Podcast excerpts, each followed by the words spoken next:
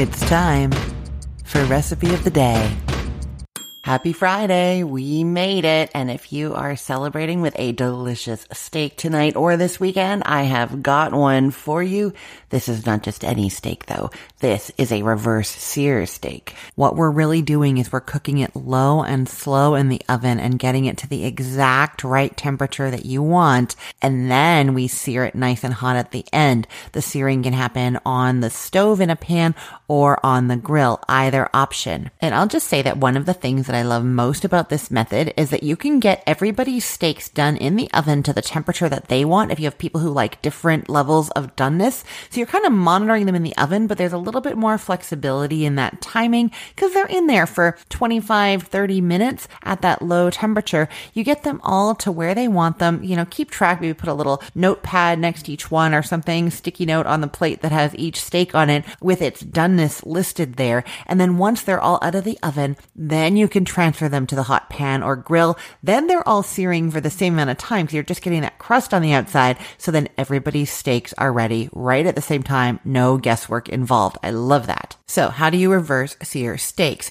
You want to start with nice thick steaks. This is really best for that. I often go for a 1.5 to 2 inch New York strip for this. Now, if that's a lot of steak to you, because that is a big steak and thick, you can always cut them in half after, and then you can share them. Two of them would then serve 4 people. Okay, so you season your steaks evenly with salt on all sides, and then you're going to get a big baking sheet and line it with parchment, and then put a cooling rack that's oven safe on top of that.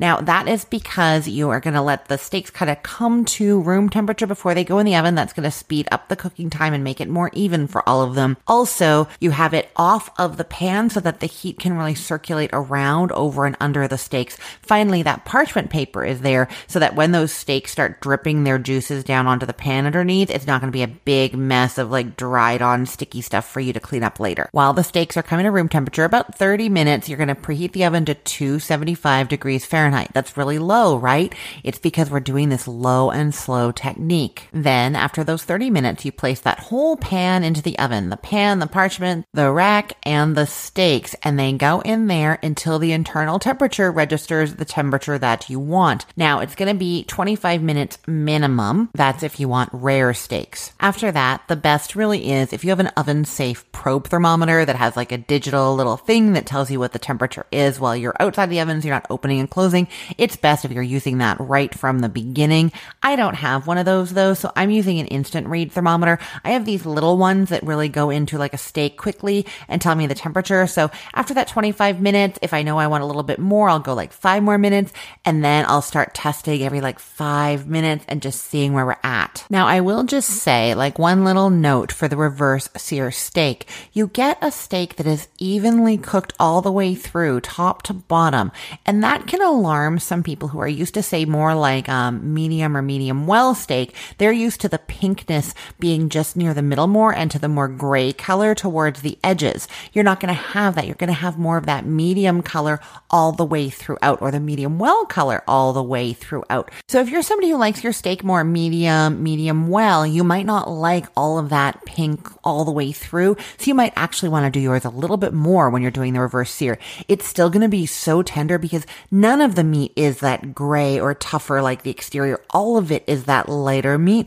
but just know that you might want to go a little bit further. It's really kind of the first time a bit of a guessing game, like not exactly, but you're not entirely sure what you're going to like. And so you're going to try it. And then maybe next time, you know, to do it a little bit longer for yourself or a little bit less. Sous vide is very similar to this. If you've done sous vide steaks where you bring them up to that very specific temperature, I know lots of people when they do sear their steak after, they find that it was a little bit rare for them in the middle for this exact same reason. So that's what we're being careful of here. So after all the steaks are done to your liking and you've taken each one out of the oven as it was ready, they're sitting there ready for you. You can either go to the grill or to a frying pan. If you're going to the grill, I just rub the steaks lightly on both sides with olive oil or whatever oil you like, and then transfer them to a really, really hot grill. And you're just cooking them until you get that really dark char color going on. You get some nice hash marks if you want, and then you dig in right away. You don't need to let these rest. That's because they were cooked so so gently in the oven before, they don't have all those juices all simmering around inside of the meat, much gentler.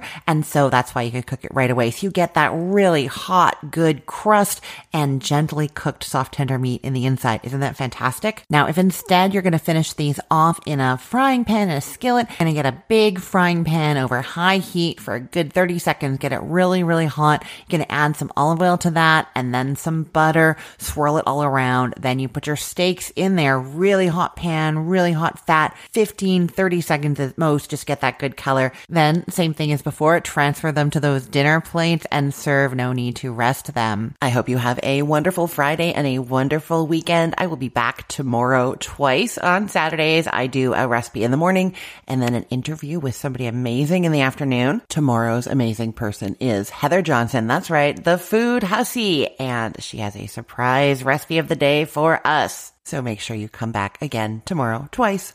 I'm Christine Pittman from cookthestory.com, thecookful.com, the all-new chicken cookbook, and from this podcast, Recipe of the Day. I hope you have a great day. Let's get cooking.